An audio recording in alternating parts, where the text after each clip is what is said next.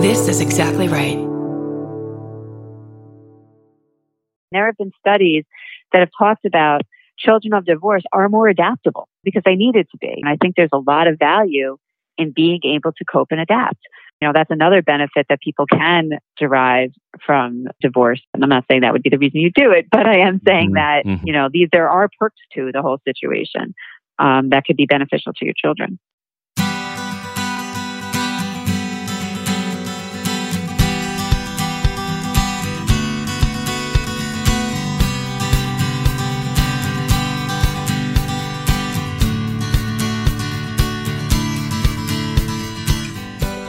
Welcome to the Parent Footprint Podcast with Dr. Dan. I am Dr. Dan, your host, and let me tell you about our mission at Parent Footprint. That mission is to make the world a more loving and compassionate place, one parent and one child at a time.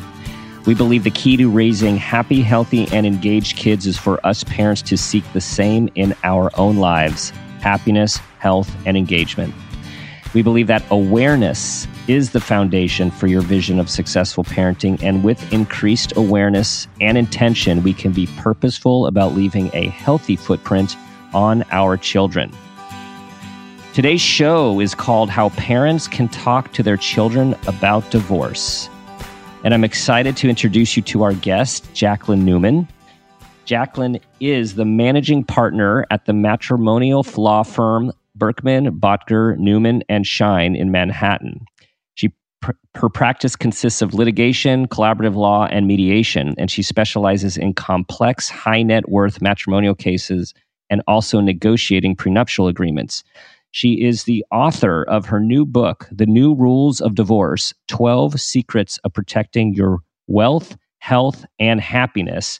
And get this Oprah says this is one of the best divorce books to help you heal during every stage of the process. Jacqueline has been on a number of news shows as an expert, including NBC, Fox Business, ABC, CBS, the New York Times, um, New York Post, and a whole bunch of other highly esteemed publications. And with that, Jacqueline, welcome to the show. Thanks so much for having me. So, let's start with your road to becoming an attorney and having this specialty? So, believe it or not, as odd as it sounds, I've always wanted to be a divorce attorney hmm. um, since like junior high. And the joke is that no one, there's no divorce in my family until you go like five degrees out. Wow. But my parents are both psychotherapists. And so the big family joke was that I was too aggressive to be an attorney. I mean, to be a therapist. so kind of a matrimonial attorney seemed like the next best thing.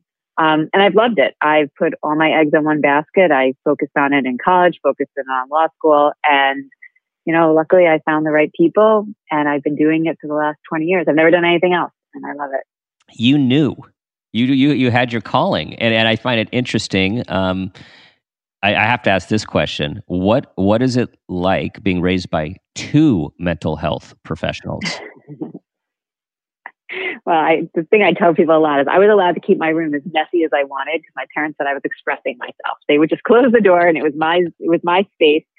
And suffice it to say, it was covered in clothes like good, like 80% of the time. But, you know. yeah. Well, so you, you, you you had, uh, something they did for you is allow you to be who you, who you were. Absolutely. No, my parents are great. So, okay. So I have to ask about conflict. Um, a lot of times us mental health types actually aren't all that great with conflict. And i know from my legal experiences as expert witness and such like that is not comfortable for me. And so knowing that a lot of attorneys that i do know are really comfortable with conflict. So how do you, how do you see conflict in in in your work? So you know conflict i mean look can i say it's the most comfortable thing in the world? No it's not that said, I really see conflict as an opportunity for discussion and an opportunity for people to be able to see different views. Because, you know, if everybody's agreeing all the time, then you're always on the same page. But you know what? Sometimes you can grow a lot from a conflict, especially if you handle it in the right way.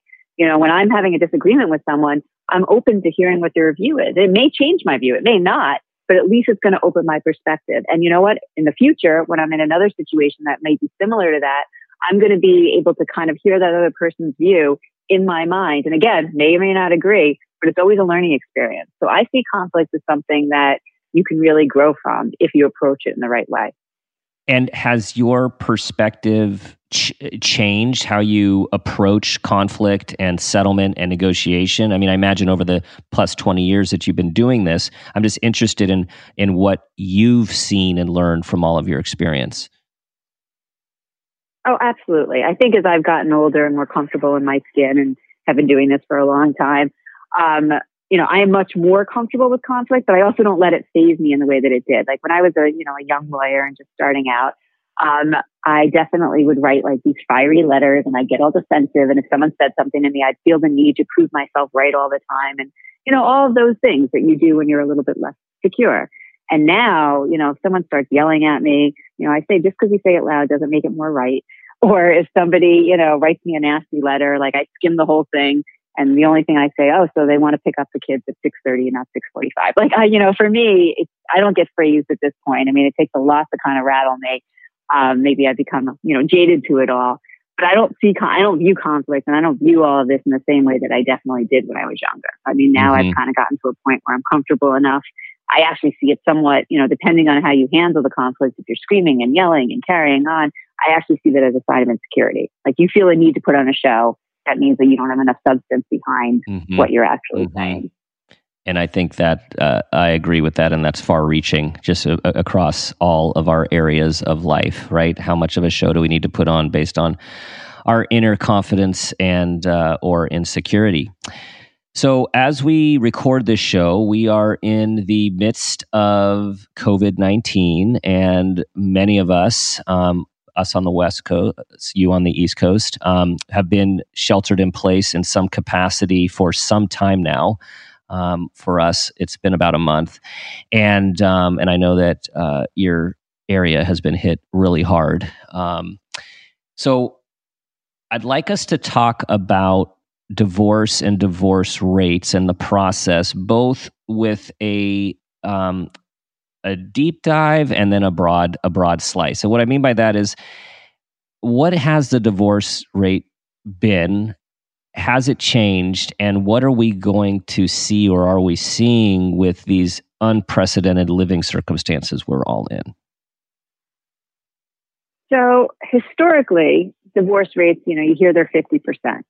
That's not 100% true. It's kind of like a rounding. Um, generally, actually, they've been a little bit lower of late. And part of the reason I think of that is, first of all, a lot less people are getting married. They do a lot of the Goldie Hawn, Kurt Russell kind of thing. And I think that you have a lot of people in different types of relationships.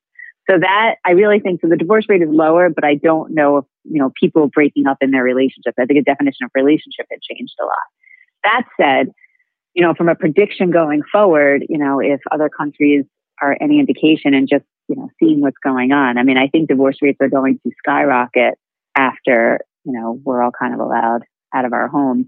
Um, and part of the reason being is that we are living in a very unnatural way. And I think that marriages that were kind of on the brink, this is going to definitely be something that is going to push them over the edge. So, you know, we're getting a lot of phone calls from people that are basically, you know, looking to explore their options because, you know, the circumstances are so difficult you know, my advice to them really is like, just stop and think for a second. Like, you know, I understand obviously we're all living in incredibly stressful, unprecedented times. You know, I have a lot of people that say, well, what did you do when, you know, when this happened, you know, something, a situation like this? I was like, there's never been a situation like mm-hmm. this. Like, this mm-hmm. is really, you know, unknown. And, you know, my point to people a lot is like, I want you to just sit and breathe for a second because I wouldn't say what's going on right now is an indication of what your future is going to be um, you know, because I think that people, you know, some people are behaving, you know, really well. And I think that this could be strengthening some relationships, definitely, and some family dynamics. There's a lot of positives in it. But some people are not handling it as well. And I think that, you know, in these times of stress, it doesn't necessarily mean that your whole marriage is doomed because things were fine before and now they're not. That said, I think, you know, unfortunately, domestic violence has increased. There's been a lot of circumstances that have put people in a position that really should be moving forward with divorce, um, you know, once this is over. Yeah, and for all of those reasons, um, hoping that people can get space from people who were they're not in, when they're in an unsafe and unhealthy um, situation and of course as our focus is on parenting on this show and raising healthy people and the undeniable negative impact it has on kids when parents have high conflict and of course violence as well. 100% i mean one of the things actually you know and especially this is a good platform to talk about this you know given the audience of your show is that something that I think is going on in this COVID experience that people are not giving enough attention to are their children. And when I say that, I mean that, you know, parents, you know, obviously this is a stressful time for everyone and adults, you know, no one knows when it's going to end. No one knows what it's going to mean. You're watching your, you know, your assets drop in the market. You have job instability you know, you have people working from home. You know, I mean, you have children that are homeschooled. I mean, there are so many reasons why this is a really difficult, stressful situation. However, I feel like people, you know, when I say people, I'm saying parents, a lot of them are so caught in where they are right now because they're so scared and all these things make a lot of sense. But I feel like the stability that they need to show to their children, I am seeing, unfortunately, that people are not doing as, as, as well as they should. Mm-hmm. Because as scared as adults are, just imagine what children are going through. Children need routine. They need structure. Their structures and routines are completely out of whack. Mm-hmm. And they have parents that they're watching who are stressed out and don't have answers for them, which, you know, is understandable because there are no answers right now. But I think that, you know, a lot of people are forgetting how incredibly scary this is for children. And I think that there just has to be a lot more attention paid to children and providing them with as much structure, as much um, foundation as you can, and as much love and support. Mm-hmm. You know, and unfortunately, in my field, I am having a lot of people that are using this opportunity to disrupt custody agreements. I have people that you know, legitimately or not, are you know withholding children from their other parent because you know they're scared of the COVID virus, or they're keeping kids you know outside of New York City because they have houses in the Hamptons, and all sorts of things are happening. And I think it's, you know, while I could see arguments sort of for both, I think that what this is doing is taking a child who's already, you know, uplifted from their lives and now possibly cutting out the access to the other parent, which is just even worse. Mm-hmm. And so, mm-hmm. you know, mm-hmm. my attitude is you can never have too much love for a child and support for a child. And I feel like this is the time more than ever that parents have to really kind of put their own personal gripes aside and do everything they can to let their children get through this experience as unscathed as possible. I so appreciate you making that point. And again, you, I mean, we are in unprecedented, stressful times, and then folks going through uh, divorce and high conflict divorce. We know that it it just adds a whole level of stress, and people go into the process uh, or coming out of the process often very different than when they came, they went into it.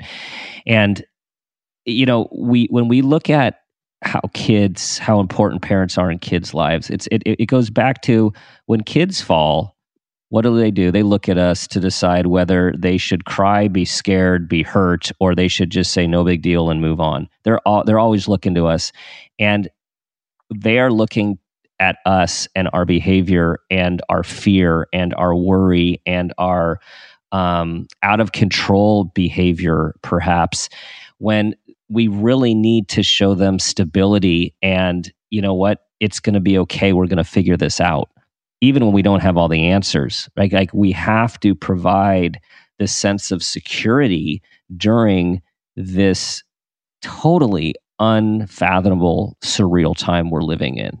And again to your point it's to have the added stress of divorce but i'm also thinking there's probably a different in your clientele and in your work between is regular divorce and high conflict divorce as well in this situation Absolutely.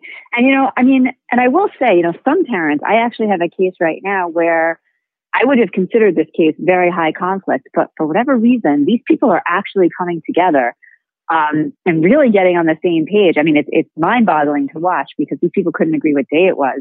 And now, because they have, you know, just, they're both rising to the occasion and the way that they're handling this whole COVID situation and handling, you know, the access to their children and locations. They both have, you know, one, as I said, is outside the city, one's inside the city. And I really think this is actually going to put us in a position that when this is all over, we're going to be able to settle the custody aspects of their divorce. And, you know, I just, it's, it's one of those opportunities that wouldn't have occurred otherwise. I don't think these people could have kind of gotten past mm-hmm. themselves before. But they really have united when it comes to their children. So I think that, you know, there are certain things, you know, there are some people that are kind of coming together. But, you know, as you said, yes, there are a lot of people that are, you know, are not. And when you have regular divorce, as you say, and, and high conflict, you know, unfortunately, I have other cases where, you know, what was a regular divorce has now become a high conflict. Mm-hmm, mm-hmm. So, since we're focused on, you know, healthy parent equals healthy child, what do people like what how has the divorce landscape changed over the years and what do people need to be aware of when they take this step? So you know we're going to kind of talk in a, in a non-covid time but even in a covid time. I mean one of the things i talk a lot about in my book is you know about how things have changed and how people really need to be aware of the change. And one of the biggest changes that you know it's, it's interesting what's happening before the covid situation and i think it's going to accelerate even greatly because of the COVID situation is the role that fathers have played are playing now in their children's lives. So back in the day, you know, a father would get every other weekend and Wednesday night dinners. Like that was kind of your standard thing. That is not the case anymore. More and more, I have now fathers that are coming into my office. They want 50 50 custody. And I say, great, you know, and, and we're seeing more and more of these parenting arrangements where, you know, fathers are very involved in the day to day child raising. And you know, and that's a shift. And when you have a mother who, let's say, you know, has sacrificed her career and is home with the children full time, it is a very hard pill for them to swallow. And I, it's something that, you know, I highlight a lot in my book. And I really want women and men to know this um, because this is how courts are looking at it. Like we're not fully at the place where a court would say, you know, why shouldn't it be 50 50? But we're very close. And I think that, you know, and it'll be interesting because now that you know, fathers who may have been more in the workforce and not involved in the day to day schooling and, and child rearing activities, being now sitting in a home with their child for one month, two months, however long this is going to be, um, is really going to engage them much more so in the daily, you know, knowing what's going on in school, being more involved in everything. And I think that that's going, my guess is that custody is going to change so drastically and the custody asks are going to change drastically because after this, they know they can do it now. They have these relationships, like all sorts of things are forming that would never have formed in, you know, normal circumstances. So I think even more so, we're going to be dealing with a lot more fathers that are going to be asking for 50 50 time or maybe even more. Who knows? Mm-hmm. Um, I think it's going to have a major shift on custody. Does that change the actual process of uh, of how parents enter the situation, or is it more about for people to have different expectations, perhaps going in? You know, I think it's a little bit of both. Definitely expectations. From a process standpoint, I mean, you know, a lot of people don't get divorced because of the kids. You hear that all the time. And, you know, and a lot of, and if I'm being, I'm being sexist and making these statements, obviously this can, you know, switch. But if you have, you know, very often you'll have a father that, you know, is not home, um, you know, as often as he wants to be and works late nights and travels, et cetera and doesn't want to get divorced because, you know, as you know, many of my clients have said, like, I don't want to not sleep under the roof with my same roof with my children. Um, and they're scared that if they get divorced, they won't have time with their children and all of that. And as I said, it's because the courts are shifting, and because I do think after this, courts are going to shift even, you know, further. Um, I think that they will. The process will be different because I think that people will be looking to get divorced. They, well, they'll be looking to. They won't allow the idea that they won't see their children to be the reason why they don't get divorced in the same way that they may have before. Mm-hmm. So, when you have a chapter that is focused on self care, and as you know, a continuing theme, as we're going to keep talking about, is healthy parent, healthy child, and not healthy parent. It makes it really hard for a child. So, what do you recommend to folks about self care as they embark on this pr- divorce process? Well, I mean, the, the title to the chapter, and I think it really, you know, I was kind of excited when I came up with this one, is you need to put on your own oxygen mask first. Self care is key. And I really believe that. And, you know, and, you know, and I say like anytime I'm on an airplane, which now probably won't be for a while, but anytime I'm on an airplane and I hear them talk about make sure you put your own mask on first, because my gut would be to put my mask on my child first. It wouldn't even, every time I hear it, I always think to myself how counterintuitive that feels to me because I would always want to do my children first. But they're 100% right because if I'm not breathing, I'm not going to be able to function to take care of my children. And I think that that same theory applies so much to divorce. so much to many things, you know, as a whole. Like I do agree with you, healthy parent, healthy child. Um, but especially during divorce because, you know, during divorce, you know, people become narcissistic on some level. They just do. You know, their lives are crumbling. They have, you know, fears, anxieties, you know, stresses, all sorts of things going on. And it's, it's, you know, you can get lost in that. And, you know, and if I ask anyone who comes into my office, you know, what's your main concern? 99% of the time they say the children. You know, I just need to make sure my children are okay. I need to make sure, you know, and money comes in too. I don't want to pretend it doesn't. So 99 might have been a little high, but conceptually, I'd say 90% of the time, you know, it's all about taking care of my children. And, you know, they say that. But then when they're going through the divorce and they're, you know, whispering but pretty loud to their friends and their kids are in the next room, you know, cursing at their spouse or whatever it is they're doing, like kids are incredibly perceptive. They know what's going on. So you need to make sure that you are putting yourself in a healthy, good spot and being aware of what you're going through and, and taking care of it in order to be in the healthy spot for your children. When I say taking care of it, so I'm a big advocate of people being in therapy when they're going through a divorce. Mm-hmm. Big advocate of you know people creating their own identities. I mean that's something else I talk about in the book, and I think it is really important because what happens a lot when you have a parent that has dedicated their lives to the children to their children and do not have outside activities, whether it be you know charitable work, a job, you know good friendship groups, support groups, whatever it is. Like I always say, like if your only identity is so and so's parent or so and so's spouse, you know, you need to have identities that are not tied to somebody else because that's very, very important. And it's important for many things. I mean, even just specifically speaking, you know, you're now going to have your child maybe half of the time. And, you know, what are you going to do in that dead time when your children aren't with you when, you know, this is, they have been your main, main focus. And I think that that's a really important thing. You need to fill that time with things that better you as a person. I always say like, you know, take another language, you know, read your favorite book, do the hobby. You know, if you, you know, if you are working, you know, you know, work for that big promotion. Like do whatever it is you need to do that makes you happy and makes you fulfilled. Mm-hmm. Because when you're able to do that and create that element of sort of separation from your children on some level from an identity standpoint, it will help. It will help make you a stronger person to be in the best position to parent your children because if everything is tied to your children, it's a lot of pressure. It's a lot of pressure on that relationship with your children. It's a lot of pressure on you. And some of children can feel the pressure on them. You know, a lot of kids will adopt in a divorce perspective the feeling of needing to take care of the parent that they see to be the weaker parent, the hurt parent, whatever it is. Kids shouldn't be doing that. Kids should be kids. They should not be involved in taking care of their parents. And so I yeah, think that all yeah. of this, like you need to take care of you. Mm-hmm so you can be in the best position to take care of them. Yeah, and and that helps. I mean, like you said, everyone wants the best for their kids, and this is the number one thing that parents can do for their kids is engage in their own lives and model that for their kids. Because when it, you know, we always think about some somewhere over the years it's become about quantity of time instead of quality of time and parents you know went from spending not as much time with their kids to spending a ton of time with their kids. You know, we talk about dads and moms at every soccer game and coaching every event on every field trip. Like it didn't used to be that way. And with that quantity, I think what gets missed is that our kids develop a secure attachment of to us and to themselves when they feel secure in the world. And they feel secure in the world when their parents are doing okay and their parents have good relationships and their parents have places they like to go and they see their parents exercise and they see their parents um, say, Sorry, I need to do this for myself right now.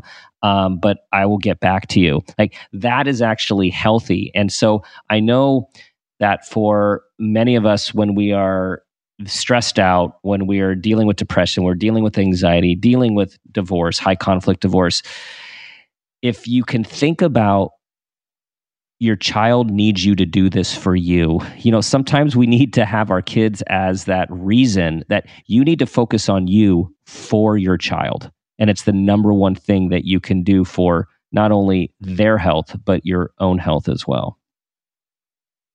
I absolutely agree. And I think that it does in the divorce process, that message does get lost. And part of the reason it gets lost is because, you know, even just Matt, you know, from a financial standpoint, when they calculate child support, you know, they'll calculate who has more days, who has more overnights. I mean, that's part of how you determine, at least in New York, partially how you determine who's to receive child support. So that kind of feeds into it. I think that, you know, when you're in the court, you know, when you're under the court's eyes, I always say you're living your life under a microscope. And so, yeah, you have to go to all the games and you have to do this and you have to put on this, you know, kind of show sort of. Um, you know, and, and one of the biggest gripes you always hear is that, oh, all of a sudden, you know, so and so is so involved when they weren't before, you know, and it, it, and it feeds into the conflict. It feeds into the issues that go on between the parents.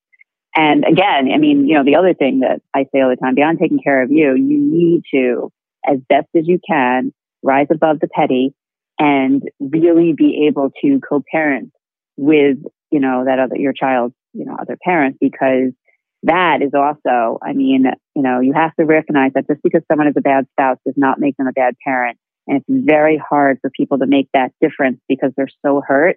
But it is mm-hmm. one of the worst things you can do is to badmouth the other spouse, to alienate the other spouse. Doing all of that and tying your children into your world to talk to your children about the divorce, talk to your children about the spouse. I mean, all of that is so bad for your kids.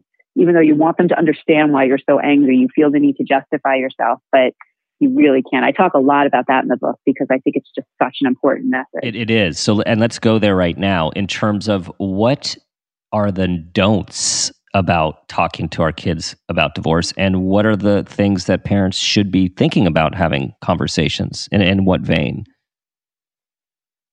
I mean, you know, when we talk about the don'ts, you know, I am a big advocate of I would rather you give your children less information, at least at this point, unless you two are totally on the same page and united, than more. And again, you know, it's a sort of a general statement because it depends a lot on the age of the children. It depends on a lot of different things. But conceptually speaking, you know, I think that, you know, it's hard because when you do have children that are older, you know, you also don't want to be lying to them. And this is always the big debate because if your kid says to you, let's say your kid's 12 or, you know, 11, 12, 13, like old enough to sort of know what's going on, but young enough probably not to process it 100%.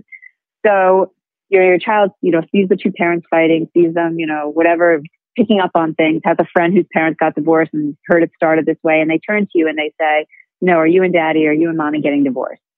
So if you say no, then you know, you calm your child because let's say you don't know exactly what's happening or you know you are, but you're not there yet or you don't have a parenting plan in place, whatever it is. You say no. So fine, the kid feels fine. And then two or three weeks later or a month later, you say, oh, by the way, we're getting divorced. Now your child feels they've been lied to and it, you know, it causes a huge issue there. Mm-hmm. But on the other hand, if you say, you know what, you know, mommy and I are, are thinking about, yeah, we are getting divorced, but you have no plan for them, then that causes an enormous amount of anxiety in these children. You know, one of the things that we deal with first, when someone says they want to get divorced, one of the very first things we deal with is custody and parenting agreements. Because for me, your kids, you know, kids are also very narcissistic and by nature. Mm-hmm. And so they just want to, they want to know how this is going to affect them. You know, like that's the first thing they're going to want to know. They want to know where they're going to live. They want to know, you know, is their pet going to come with them? They want to know, am I getting two birthday parties? They're going to want to know all the things that relate to them at first. And, you know, when I'm a big believer that when you have this conversation with your children, have those answers for them because it kind of goes back to what we were talking about, even with COVID and everything else. Your kids need security. They need stability, structure, and security.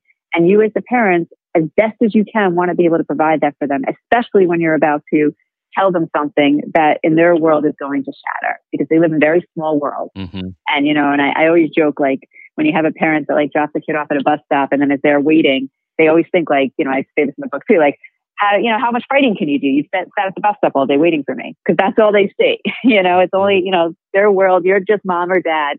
You don't have worlds outside of them. Um, you know, when they're, especially when they're very young. And, you know, and I think, as we were saying before, it's important for them to see that you do once they obviously get a little older. But my point being though is that I think it's very important to settle access schedules. And When I say access, I mean parenting schedules as soon as possible.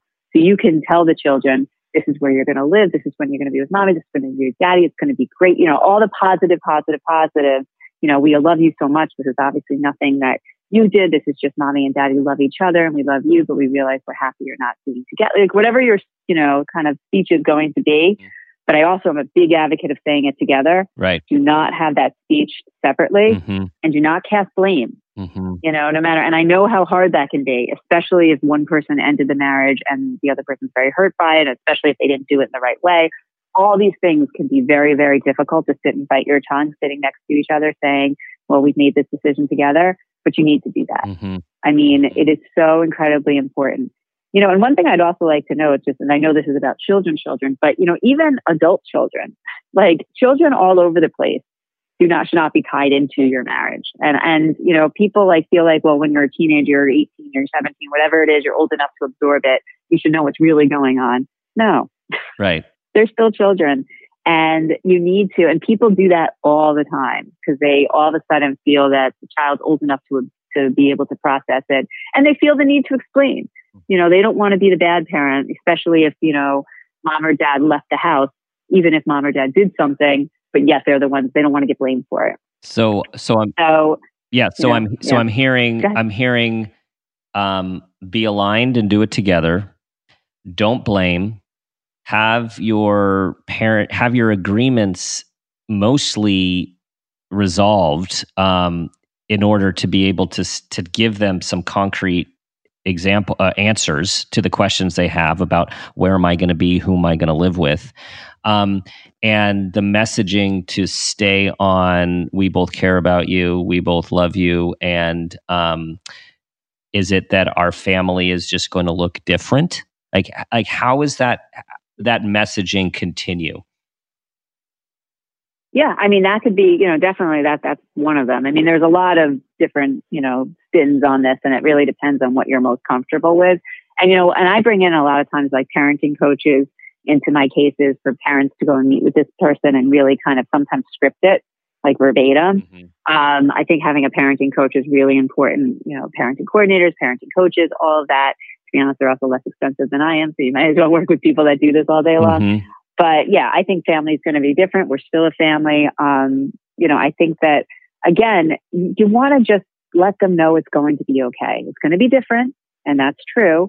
But different isn't always bad you know, and, you know, it's okay to have change. And, you know, a lot of people will say, you know, especially depending again on the age of the children, you know, one of the big skills you can teach your child is how to be adaptable and adaptable to change. And, you know, and again, this COVID thing, you know, when I try to see silver linings in it, one of them is that children are learn, having to learn how to be creative mm-hmm. and how to be adaptable. Mm-hmm. Um, and I think that there's a lot of value in that because if anything, we're learning now that life is not as predictable as you think it is. Mm-hmm.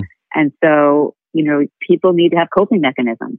And, you know, it's like kind of when you let your baby, you know, cry themselves to sleep at some point and learn how to self soothe, I think there's value in that. So, yeah, you know, and you've, you know, I think these are all things. Yeah. And you've talked about, you, you mentioned to try to avoid getting the situation where a child's going to say, well, you lied to me. So the thing that I, have seen a lot over the years is so the age of the child. So, of course, when we have a younger child, it's easier to be very um, direct, um, very to be um, broad strokes, um, very aligned. When you have these older kids, these astute kids, these perceptive kids that know something's awry, they know that there was something been going on in the relationship, or know that this is not a mutual decision. That is really tough because parents are then in a situation of like what we're saying is keep the party line but a child an older child will know that it's disingenuous at some point can you speak to that situation i mean i can tell you it's really hard it's a true true challenge um, you know again and this is not because of what my parents do for a living but you know i am a big advocate of therapy and and children having their person mm-hmm. especially when they're going through a divorce process and so if the children are already in therapy you know i really advocate speaking to the therapist before having the conversation with the child so you'll know the best language to use for these kids. Like some kids can take it, you know, and some kids can't. Mm-hmm. And you need to kind of have a sense of your child sense and you know sometimes you may think your kid can take it when they can't so again if you have a therapist or somebody that they are you know able to speak to in a way that they may not be able to speak to their parents that's always a positive for sure if you don't have that um, i think it's super challenging i think that you know you can do your best to not lie, but say things like, you know, and again, if we're dealing with teenage type children, say to them, listen, mommy and daddy are working things out. We're not 100% sure how this is going to fall out, but the one thing that we are 100% sure of is that you're going to be okay. You're our number one priority, and we're going to make sure that no matter whatever decisions are made, you're going to have security, and you know we're going to have a plan that works for you because you're a number one priority. Mm-hmm. And I think that, you know, it's not the greatest answer in the world. It feels a little political and they may or may not leave it alone and they may push. And you can say, you know, look, you can also have some vulnerabilities if you truly feel like you can't say something to your child or uncomfortable and saying, I don't have all the answers right now, but I'm going to. Mm-hmm. And when I do, I'm going to talk to you about it. You know, and that, you know, again, it's great if you actually can figure things out before that. But if your kids, you know, stop you, you know, on the street and basically are like, all right, what's going on? Right. And you don't feel, you don't want to, you know, lie to them and stuff, then you can say things like that. But it's all about making them know that they're their number one priorities and that you are going to give them security mm-hmm. because that's truly what the underlying message question is. Mm-hmm. And so mm-hmm. you have to do that as best as you can. And just like all parenting, um, we're going to make mistakes and we didn't get the manual. And um, most people who go through divorce are going through it for the, the first time with their kids. Um, and so it's, we have to be kind to ourselves too. I think that's really important. And, you know, you prepare, you have your kids' best um, you have your your best intentions your kids interest in mind. You've done preparation and still all you can do is the best you can. And there's no way of predicting how your child may act in the moment or may act a month later. So it is about adapting. Um, and and this brings me to um, the whole idea of the research and the experience of well can kids actually be better off? Can things go, everyone be healthier once divorce happens, as opposed to this old idea that we need to stay together for the kids? So I think they can. Um, and, you know, and again, I'm not pro divorce. Like, you know, just to kind of throw it out there, like I'm very, you know, when someone comes to my office, one of the first things I say is, Are you sure you want to get divorced? And they, they hesitate for a millisecond. I say, Go see a therapist. Don't be here unless you're sure. That said, I do believe um, very much, and again, there's a chapter in the book that talks to this, that many children can be much better off in, you know, after a divorce. And for, you know, the reasons behind that is that, you know, if you're living, if you're growing up in a home where, first of all, if there's obviously if there's any physical violence, that is just, you know, that automatically is role modeling a behavior that is going to be a cycle. And we all know about the cycle of violence and all of that. So that, that's a definite, like, obvious one. But, you know, more often than not, you have people that, you know, it's just a loveless marriage. There's not abuse. There's not, you know, screaming in the home, but there's just, no, it's loveless. And, you know, and people say, well, that's better than I might, if it's a loveless marriage, then I might as well stay in it because then at least the kids, you know, are okay. And I always say, like, stop for a second because again, you're the role models of what a relationship should be. Mm-hmm. You know, your mm-hmm. kids are watching this marriage and they're saying, this is what I want when I grow up because this is what I know. And do you want your child to be in a loveless marriage? Like I say to clients, like, I want you to think about, you know, your son or your daughter and think, how would I feel as a parent if my child was in the same marriage that I'm in? And if they say well, that would make me miserable to think my child's living their lives this way, then I say, okay, think about that. Mm-hmm. You know, because mm-hmm. that's that's what you're doing. You are teaching them this, and so I think that that I think it's really important that children, you know, if children see their parents in separate homes but happy homes and they see their parents be happy people, I think that that is better role modeling and better for your children than living together and not being happy. So important. I mean, it's so important what you're saying, Jacqueline, is that we are teaching our kids how to be adults, how to be in relationships, how to, what kind of um, feelings to have about work uh, to have about extracurriculars, to have about money. Like we're teaching them everything. And even when they don't like some of it, we all know that we do inherit uh, from a nature and nurture uh, a point of view our parents' behaviors and ideas and values. like it just, it, it, it, we unconsciously absorb them. So, yeah, your point, um, living together in a loveless marriage or someone observing their parents being in love and enjoying life and smiling and having excitement, that makes a difference. And, you know, that is consistent with all of the research for decades when it came to, comes to child adjustment um, and wellness, it was based on not whether parents are together or apart. It was the degree of their relate conf- relationship conflict and how well or not the parents got along. No, absolutely. And, and I think that that is important. And, you know, it also goes back to adaptability. I mean, there have been studies that have talked about children of divorce are more adaptable you know, because they needed to be. And I think that there's, you know, and again, this kind of goes back to what we were talking about earlier. And I think there's a lot of value in being able to cope and adapt. So I think, that, you know, that's another benefit that people can derive from, you know, divorce and things like that. And I'm not saying that would be the reason you do it, but I am saying mm-hmm. that, mm-hmm. you know, these, there are perks to the whole situation. Um, that could be beneficial to your children. So, if you have one thing to recommend to parents who are in about to or are in the divorce process? What is one recommendation if there was only one thing they had the capacity to focus on right now? I mean it's a great question. You know i feel like i have a few so it's hard to narrow it to just one. But if i was going to say just one it's really being you know thinking about your children and being as present for your children as you can be and recognizing that the actions, you know, kind of taking a step back from the emotions that you're feeling at the moment and taking a step back and thinking about how this is going to impact my child and how I'm going to move forward with it. And, you know, especially when you're going through the divorce and you're fighting about every little tiny thing, it's kind of like step back. You know, one thing I say, and this kind of ties into this, is, you know, a lot of times, especially when, you know, you have people that are going to war and are just, you know, just really being awful to each other, I say, how do you want your children, your your children 10, 20, 20 years, 30 years from now to describe their parents' divorce? Mm. Do you want your children mm. to say, oh my God, they were at full war with each other and I was caught in the middle and it was awful and, you know, I, and just all these horrible, horrible memories? Or do you want them to say, you know what? I know my parents went through a divorce. They kept me out of it. And at the end of the day, I knew they both loved me. And that was really all I cared about. And that's what you think about. Like, what is there going to be their description? Because you can dictate what their future narrative is. And I think it's really important. So well said. I love that question too. Looking back, how do you want them to see this process? Okay, Jacqueline, it is time for the parent footprint moment question. Tell us about a time when you became aware of yourself as a person or as a parent, and that new awareness had a positive impact on your child.